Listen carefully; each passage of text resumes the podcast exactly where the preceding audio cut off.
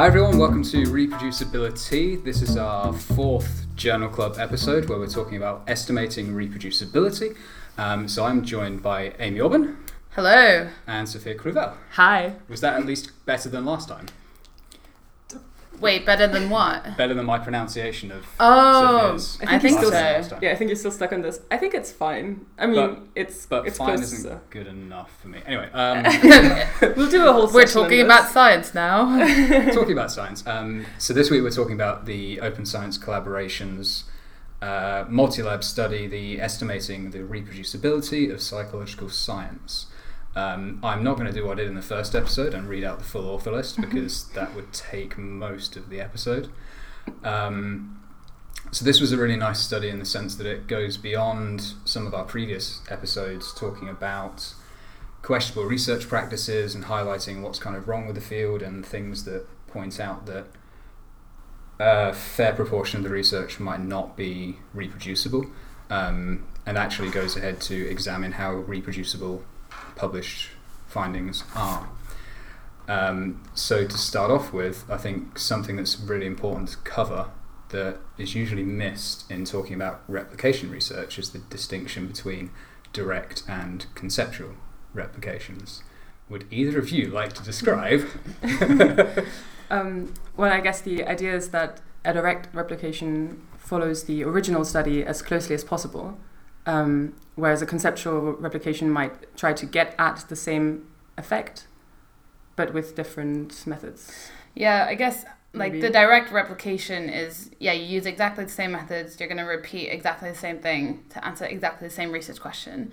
And then conceptual replication would be something like, oh, somebody has developed a paradigm like um, self concept deprivation. I don't know. That sounds social psychology esque. Um, and you then do that in a slightly different way. So like, oh, they manipulated mood, and I'll manipulate room temperature. And but then the problem is, is that if it doesn't work, you don't know whether it was because the room like your experiment didn't work, or is it because the concept was bad, or was it you know, because um, your manipulation um, actually doesn't have any effects. And so, actually, people like Chris Chambers in his book, um, The Seven Deadly Sins of Psychology, um, actually spend quite a lot of time explaining how direct replications are just so key for our field because they're the only way that we can test you know the replicability of our studies and that conceptual replications while they might seem good because you're kind of extending the knowledge of the field um, they're actually worthless and kind of making sure that what we're studying is actually real Yeah. Um, and I think with conceptual replications, it's like a. It's almost like a double bluff almost. You get this kind of. Oh, it didn't replicate, so therefore it was the context, or something was different, and therefore the, the real effect must still be there. Are you must change a word you know you can't you need to you need to change the words of the phrasing of the first question in like a minute amount because you know we're testing such um, sensitive topics um, But so- then, but then, what if one of them, the key things, is having flair? You know, then it becomes difficult. then Yeah, we'll- we'll- difficult, We'll yeah. stop being ironic um, and yeah, say that um, direct replications are really, really important. They're very much underestimated. Um, I don't think a lot of PhD students or early career researchers would like get you know a lot of positive input if they say oh i want to do four replication studies before i start my phd research um, but it is really crucial and that's why this article is just so great Yeah. I actually think that probably more PhD students do, if not direct replications, but an extension that requires a direct replication. So, kind of, we wanted to add in this covariate or so on, but can't replicate the original effect in the first place. Um, Amy just threw her hands up. Because Um, it, happens to so many PhD students, doesn't it? I, I think most. I mean, in so in my field, um, attention bias towards threatening stimulus is is kind of the big driver of the field, and yet everybody uses a slightly different variation of the task. If you try and criticize one task, then this this kind of oh, if it's not the dot probe, what about the Stroop? And you can't say well, you're sort of changing the goalposts to pick what you're allowing to to be the effect that replicates and doesn't replicate in order to kind of maintain this idea that if we find something significant and it follows our theory, that's great. If it doesn't, we're going to shift the goalposts slightly and explain it away in that way. Um, and that's maybe overly characterizing or caricaturizing some people, but it, but it happens a lot. Um, and I think what we really do see is that you know if you actually try the replications, things that's supposed to be easy to replicate become incredibly hard to replicate. Yeah, for a lot of people. Um, so within within this paper, um, starting way back in 2011, I think um, the Open Science Collaboration they they picked a number of or selected a number of articles from the 2008 issues of Psychological Science, the Journal of Personality and Social Psychology, and the Journal of Experimental Psychology, Learning, Memory, and Cognition. Um, so I think out of some over 300, they whittled it down to 100 papers as a mixture of the ones that were eligible, the ones that um, the ones that individual labs or researchers decided that they would like to try and replicate this effect, um, whether it's because it was interesting or important, um, depending on the paper itself.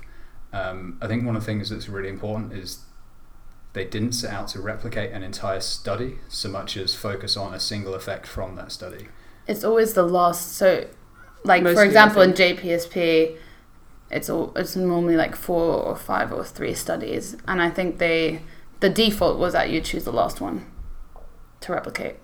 Yeah.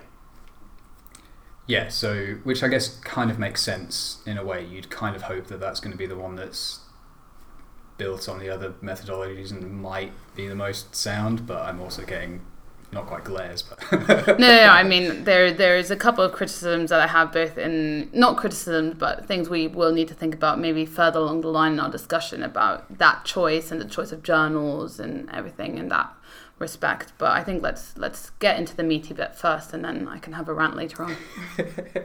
Perfect. Um, so one of the points as well is that the, the justifications for the inclusion and exclusion of articles are recorded and up on OSF, uh, one of the things this paper does really well is to provide everything that they've done. Um, so everything's open, everything's, I guess, reproducible in that sense. The scripts available, the data's available. Um, and as for that, it kind of, as opposed to, so last week we talked um, we talked about a paper that sort of was advocating for open science and so on, but didn't quite practice what it preached.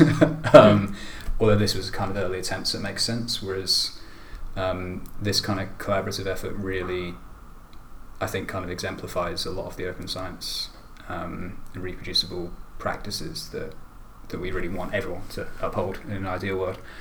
Um, um, actually, as you're um, sort of focusing on the reproducibility of, of that, which I think is, is great and it's very transparent and everything, yep. but um, sort of coming back to definitions, yeah. Um, I think it's interesting that they're talking about the reproducibility of psychological science um, rather than the replicability. Mm. I think these terms get um, thrown around and, and muddled a little bit. Um, should we talk about that as well, maybe? Yeah, that's perfect. Yeah, um, sure, go ahead. Well, I mean, no, I mean, I mean, just um, right. So reproducibility, as I understand it, is just being able to reproduce um, the results if you're given the data and the, um, mm. and then the and the, the script, I guess. Um, whereas replicability is um, a much more fuzzy concept, which is what I think they're talking about, though, right? So replicability is whether or not you can replicate something. Um, I remember is, seeing a slide somewhere where somebody put up four different. Yeah, we, last we were, September. There was an Oxford Reproducibility School, which we'll hopefully be hosting again this year, and somebody had a pretty good slide. And I remember that the first step was computational reproducibility or something like that. I think adding computational makes it really clear. Yeah, but I thought like, wow, that's so easy. Like, come on, you know, you just download, you just get their data and their script, and then you run it. And now I've spent the last half year trying to computationally reproduce some of these results. I'm like, oh wow, things are a lot worse than I expected just a year ago. Um, but yeah, I'm, I'm not sure about the vocabulary, but I'm not I'm not a buzz um, on kind of vocab. I'm probably one of those people who just says reproducibility and replicability. and just doesn't really think about the difference. But yeah, interesting that they use reproducibility. I think this is still kind of at the point where a lot of the discussions were being made about what we should term things. I think in um, in sort of computational sciences, they define things very differently as well, and there is that kind of crossover between the two, um, which doesn't help to confuse everybody. But I think you're right. In this paper, I'd say they're talking about replicabil- replicability rather than Mm. reproducibility in the computational sense. If anything, because I very much doubt that most of the 2008 papers would have Data provided and code. data and code. It'd mean, be a very different paper if they would have, you know. Well, I guess he could have looked at both computational reproducibility and replicability if they would have. Just to Right. just to really knock it out of the park. Mm. Um, there is a paper that I'll dig out and we'll link to in the show notes that did try and examine the computational reproducibility of papers given I think it was the code and the data and even Mm. then the authors had quite a difficult time which I think is where um, some of these calls to include data and code as part of the review process for publication becomes quite muddy because then you almost need a separate evaluator or something to be able to kind of say this does work or this doesn't work, and then that of course gets a lot more complicated. Um, so um, now talking about the replicability, um, there's also lots of ways that we could um, assess whether a particular result was reproduced. So I think the the one that most people will think of is do we get the p of less than 0.05 um, as with the original study? Um, it's probably worth pointing out that the of the 100 studies originally in this paper i think it was 97% around about that. Yeah, reported significant results in the first instance. Yeah, it was a crazy amount, and I liked kind of halfway through the article there was a bit of an aside which was quite like the paper's really nice because it doesn't kind of judge anyone you know it's it's very much kind of just like we're just going to replicate these studies. Um, but under significance and p-values they said that um, However, original studies that interpreted non-significant p-values as significant were coded as significant, and then in brackets, four cases, all with p-values of under 0.06. So the classic 0.054 being classed as below No, 0.05. Like equal of, of this. z- yeah, Yeah. 0.05. i think last week it wasn't even equal it was below that's where Mm. my issue Oh, came yeah. with it it was cheating it's, not even a rounding error at that point it's just yeah. um, fudging your, de- your results. Um, I just noted it with ha ha ha on the sidelines. so I thought I should read it out because I, I probably thought that was hilarious when I first read it. Um, but I guess like if the original studies said that those were significant, you code them as significant. yeah. Well, and the a point they make quite clearly in the paper is that they're not they're not sort of bashing the previous studies or anything like that so much as pointing out that there is obviously a publication bias within the literature, if anything, because all of these papers were significant. Um, and I guess they're selected partly because of that, but also because Top journals. top journals mostly only ever report significant results. I guess unless it's not the core result or the HARKed result. Um, but anyway, so the so this paper is quite positive in that they want to evaluate how replicable it is rather than sort of bash the previous papers. Um, Well, I think there's an argument to be made that um, replication is sorry. um, yeah, sorry, I completely lost my lost my train of train of thought. Sorry. Well, we can we can continue talking about that. It wasn't just p-values, but also effect sizes, subjective assessments of replication teams, and meta-analyses of effect sizes. So they didn't just look at p-values in this paper, yeah. which I found an interesting approach because naturally there is a lot of debate whether we should rely on p-values. And it, it feels like a more holistic approach, right? It's kind of almost getting at not every area that you could assess reproducibility or replicability, but it's not being kind of just constrained to is our p value less than 0.05, which I think is normally, so say within a a multiple study paper, that tends to be the way that we produced our first study's result is kind of assessed, right? It's we got another significance, and that's kind of it. Yeah, but I guess just deciding on um, what makes a stu- what what means um, that a study is what, sorry what it means that a study is replicated is um, quite difficult, and I, I guess that's why they're including all of these different possible measures to look at. especially the subjective Metrics, sorry. assessment of did it replicate um, is quite interesting because they say you know for more complex designs such as multivariate interaction effects the quantitative analysis may not provide a simple interpretation and so they just had a kind of well do you think it replicated or not and it shows how much scope there is also for debate you know oh what if one of these said it was replicated you know what would the author say what should the field how should the field treat something like that it is a gray area often like has it fully replicated partially um, so that's quite interesting that they had such a wide range Yeah, and that's I think where some of the, I guess, rebuttals or critiques of this paper sort of tried to fight back a little bit as well was in that definition of reproducibility. So did they set up their confidence intervals in the correct way and all of that kind of thing. Um, one one comment I think it was uh, Richard Morey, Morey, um, kind of made, whether it was specifically about this study or not, I forget, but it's this idea that the original studies were so low powered that the confidence you can have in any, any of the results is so varied. The confidence interval is going to be so huge that whether you replicate it or not is kind of almost moot at that point because you've got such a range of variability that it's kind of hard to get any precision. It's kind of like comparing an extremely blurry photograph to one that is quite clear.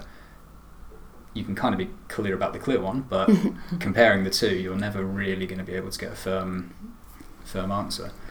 Um, so, before we take a quick break, um, we had a comment from Dominic Straub, Stroob, sorry if I've got that wrong, um, who commented on the Bayesian aspect that we sort of briefly mentioned in the previous article. So, I'm curious how Bayesians might approach the question of did a study replicate? we're all looking at sophia now You know, resident expert. Why are you looking at me? I'm not an expert. But I mean, I think there was a, a commentary on this um, from I- people who did a Bayesian reanalysis of this, right? Um, but we can now google it while we're, while we're taking a break, curveball. After the break, we'll address this. Catch back soon. You are listening to Reproducibility, serving you discussion of important issues in science and psychology, one mug of tea at a time. Do you like the taste of our podcast? Give us a follow on Twitter at Reproducibility, rate us on iTunes, and tell other early career researchers about us. If you have any questions or suggestions, you can reach us on Twitter or via our email address, which is reproducibility at gmail.com. Over next weeks, we will also release some specialty flavors, small re- podcast episodes talking to a wide range of psychological researchers, especially awesome ECRs that we want you to meet. If you have someone you think should come on the show, send us a message.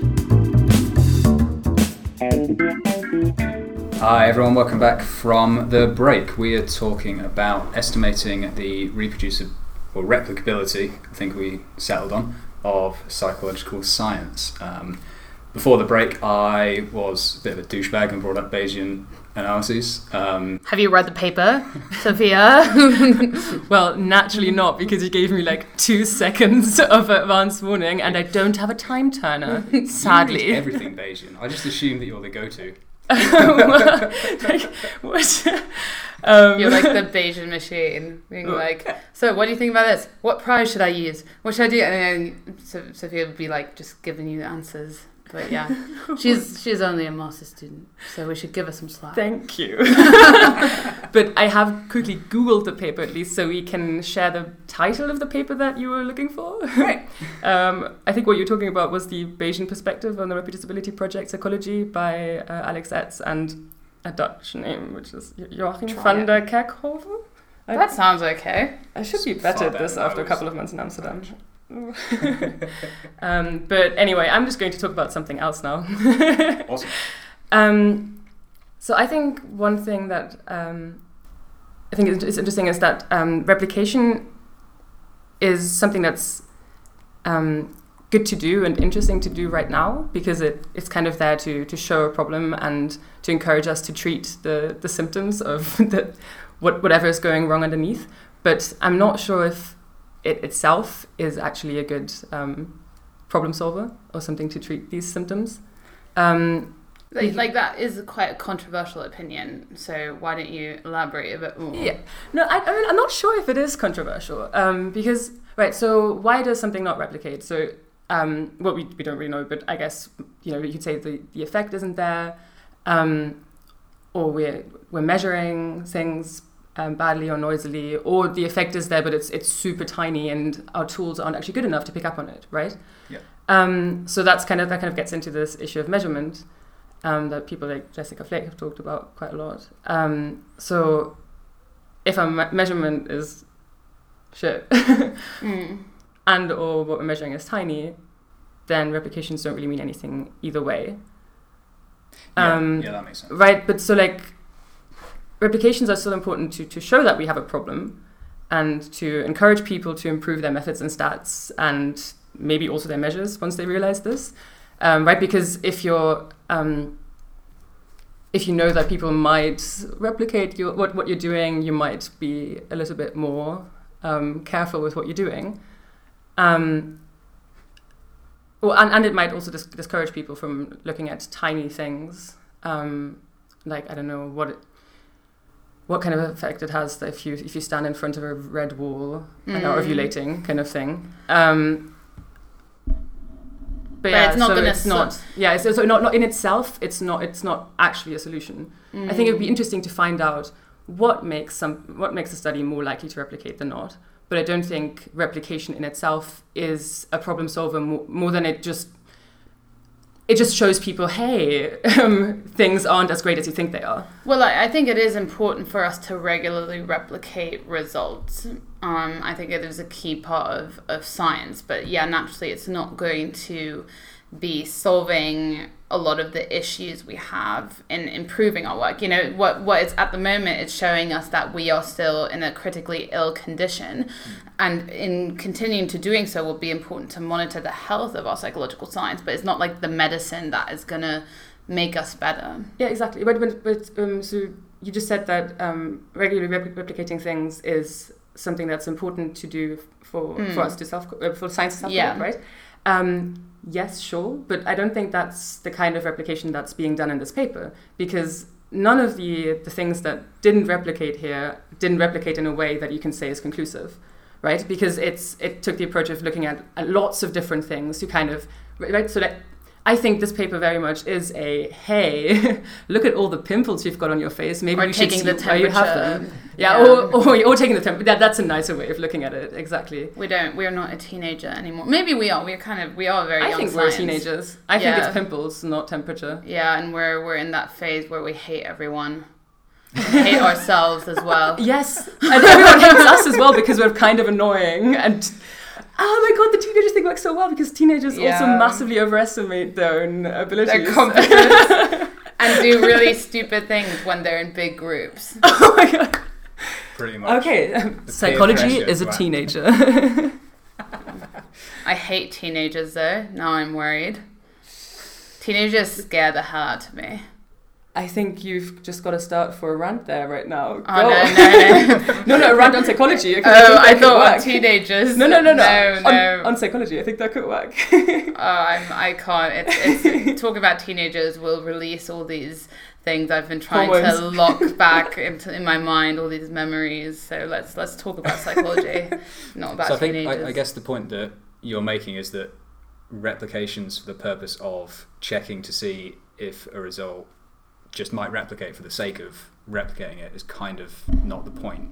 Well, I think at, at the moment it is, right? At the moment it is because it. Um, because because people still don't understand. Like, some people, I guess, still don't understand that there's a problem. But I don't think it's something Okay. that. Yeah. maybe like on a general level you know it's good if we're doing things on like a really high level with a lot of studies because we see we can kind of take the temperature of our field but if we take it on just take these results for just one study it's not going to tell us a lot about maybe the measurement was shit maybe the power was bad maybe there are other issues and we actually need to improve the quality of the previous studies before replication will actually tell us anything because yeah, it's, it's same with richard morey's point you raised earlier.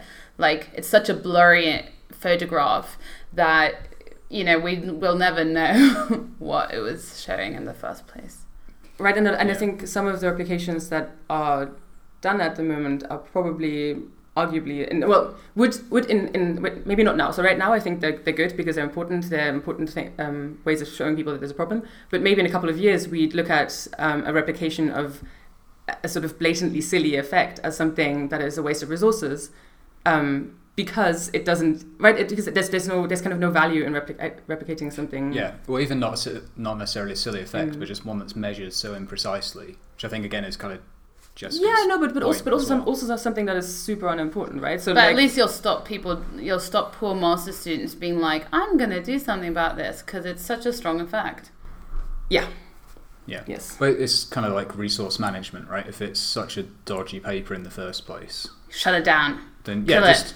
burn or it do do something else first. You don't like rather than spending an awful lot of time to collect twice as many participants as the original to see if it replicates. Maybe maybe just burn it. but now we're going into self-correction territory and we can have a whole nother round We- so yeah, let's, let's maybe round. look at Um, the paper So so let's cover briefly um, kind of the the results or the main outcome of this study, which I think has been helpfully summarised in various um, article titles as "Psychology is fucked" or um, or psychology is fucked or psychology is fucked psychology is fucked just just different levels of tense on it. Yeah.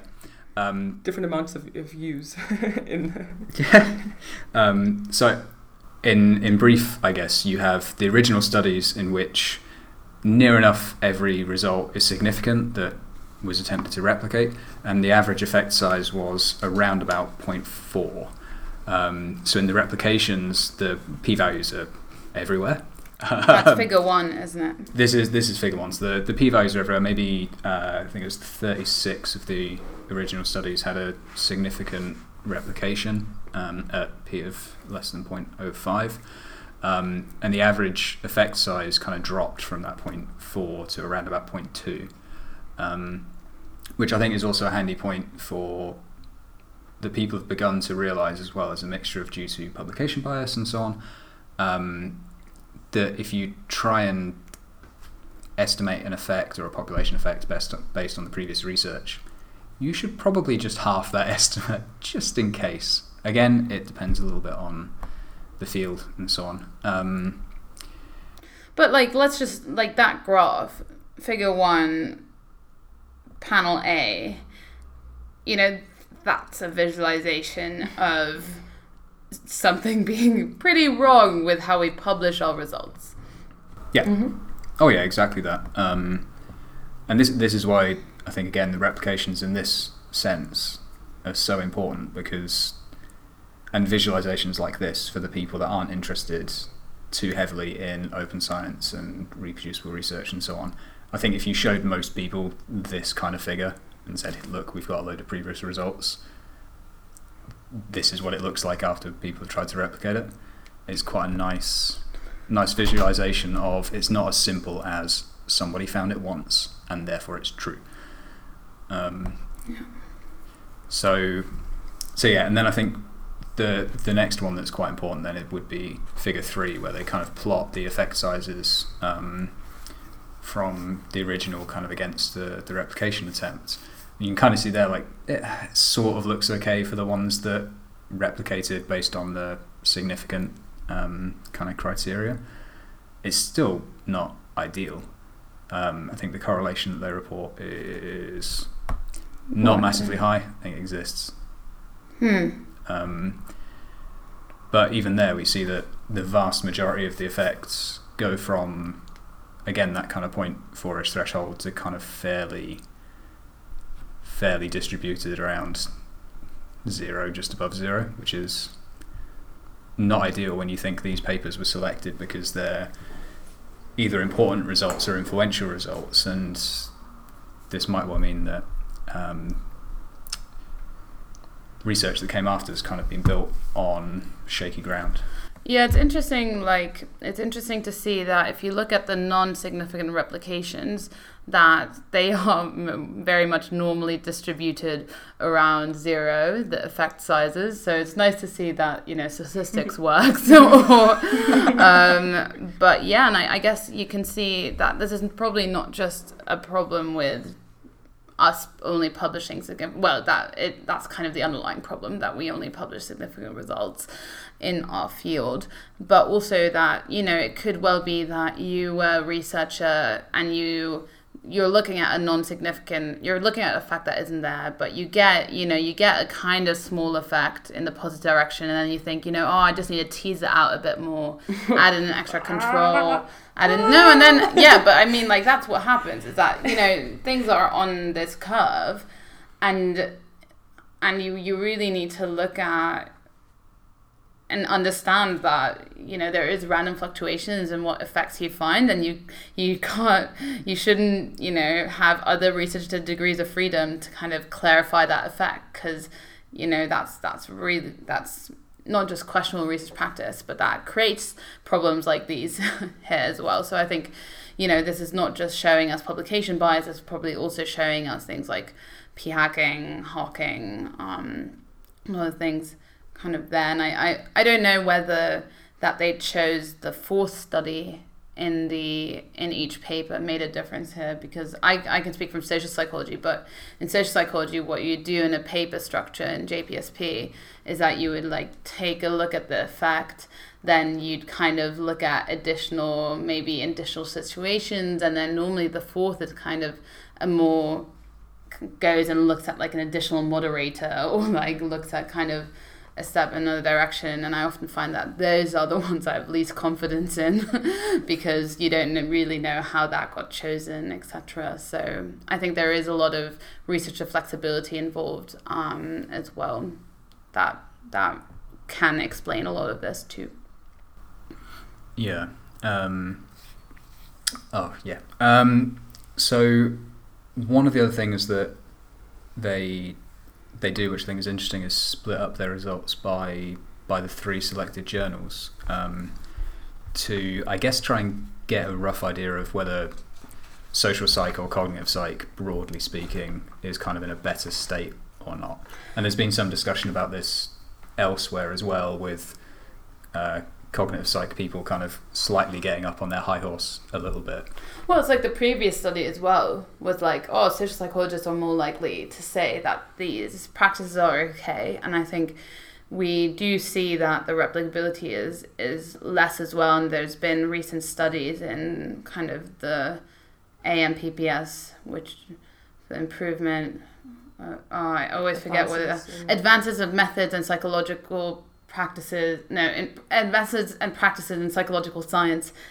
Point for me, um, where they use this paper as kind of a basis for looking at whether social psychology might just look at effects that that aren't as widely found so that you know we're just more risky in choosing what we study because actually power couldn't explain such a big difference in replicability in kind of cognitive versus social psychology but I think what we really need to recognize is that this is just a sample of 100 studies.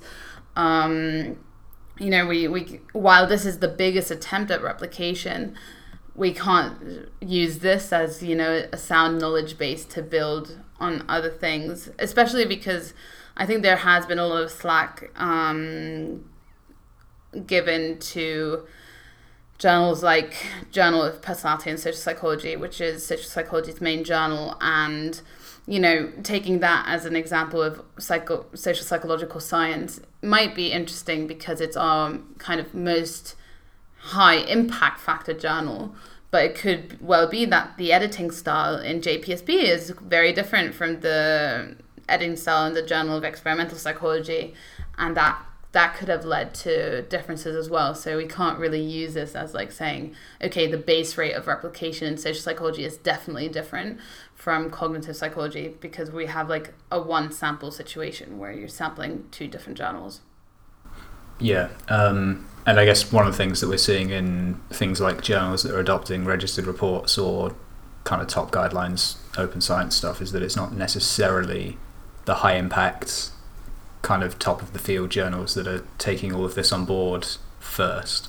So if you're going to look at markers of quality in terms of open practice, maybe the impact factor isn't quite the right thing. See, so then sort of coming back to the idea of um, a symptom marker than actually medicine, it's like a similar thing, right? So you're kind of going, oh, actually maybe um, this, yeah, this proxy of oh, it's in a good journal doesn't Mm. actually um, mean that it's going to be high quality. high quality. Um, I think that's what something you recognize more and more.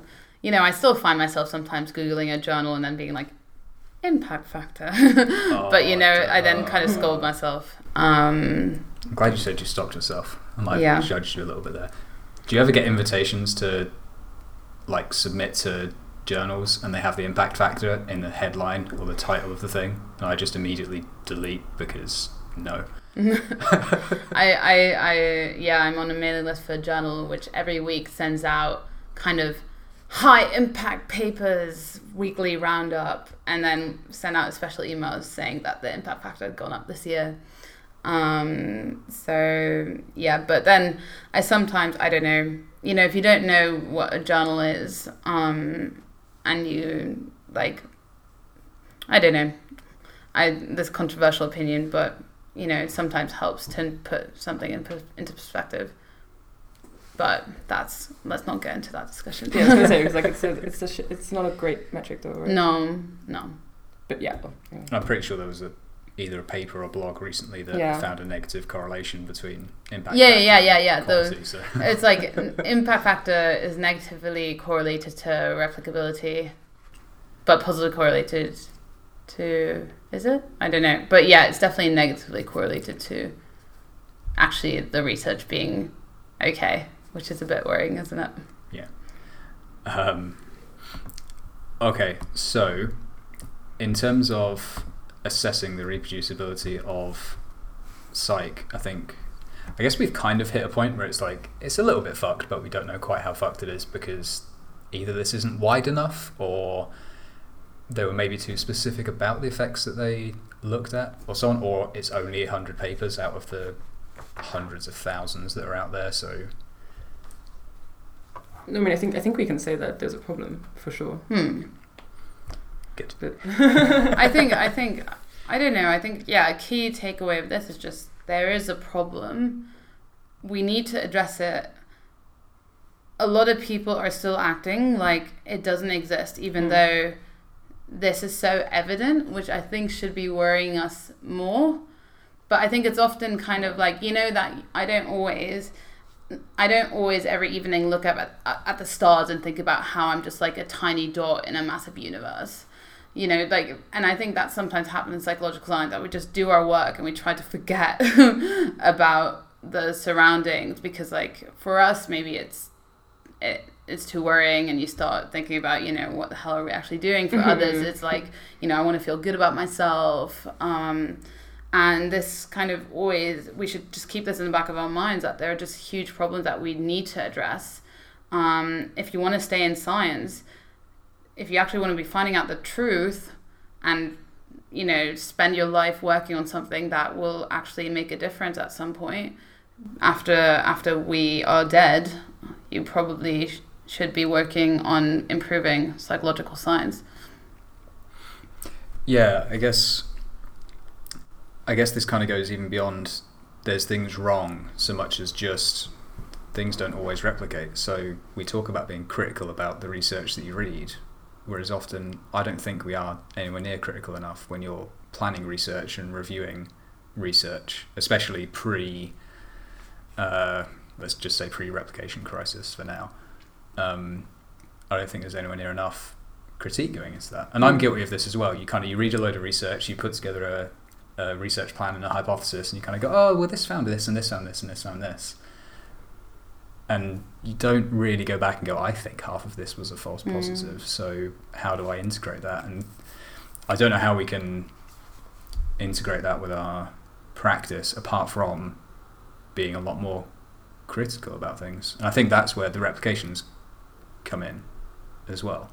So you need some level of replication, right, to be able to say at least this was found in multiple sites, and therefore we can be more confident that this result is or this effect is robust. Say, Well, yeah, I mean, so when, when if you're talking like about one specific effect kind of thing. yeah, um, yeah, yeah, Yeah, well, I mean, I, I guess it's also just another thing of being, yeah, well, as you say, critical, right? Um, and not and not overestimating, not not, not over sorry, not overstating the um, the, the results, and um, yeah, just being cautious and um, Like you need, you need to build science on stable foundations, Yeah. and this shows us that our foundations are you know have as many holes as a Swiss cheese. You know, and there's no way that we can be telling people that our science is high quality if Hmm. If If things happen like this. Yeah, and I think a, a very important um, balance we need to that I find is really hard to take is saying, okay, how you know. I still want people to fund research because I want to improve things, and I think there is something really important about psychology, and psychology should keep on existing as a subject matter. But looking at that, you know, the amount of money that's going down the drain every day, Mm. the amount of time, the amount of effort, and brilliant minds working on things that don't even exist is pretty much like depressing.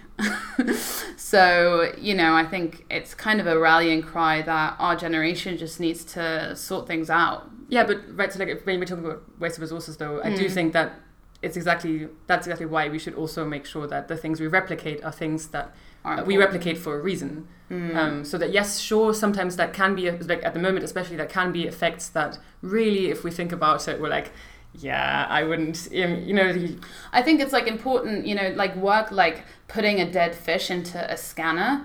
You know, that was important because it shows how ridiculous some of our work is. But yeah, after that hurdle, we should we shouldn't continue right. putting yeah. salmons into scanners. Yes. yeah, that's probably a nice point to end. I think it's the perfect point to end on. Stop, When we talk stop about putting salmons. dead fish in scanners. Perfect. Uh, Though, but also, it was great that we- did at one point. Yes, Yes. great that we did it one. um, thank you everybody for listening. Uh, we'll catch you next time.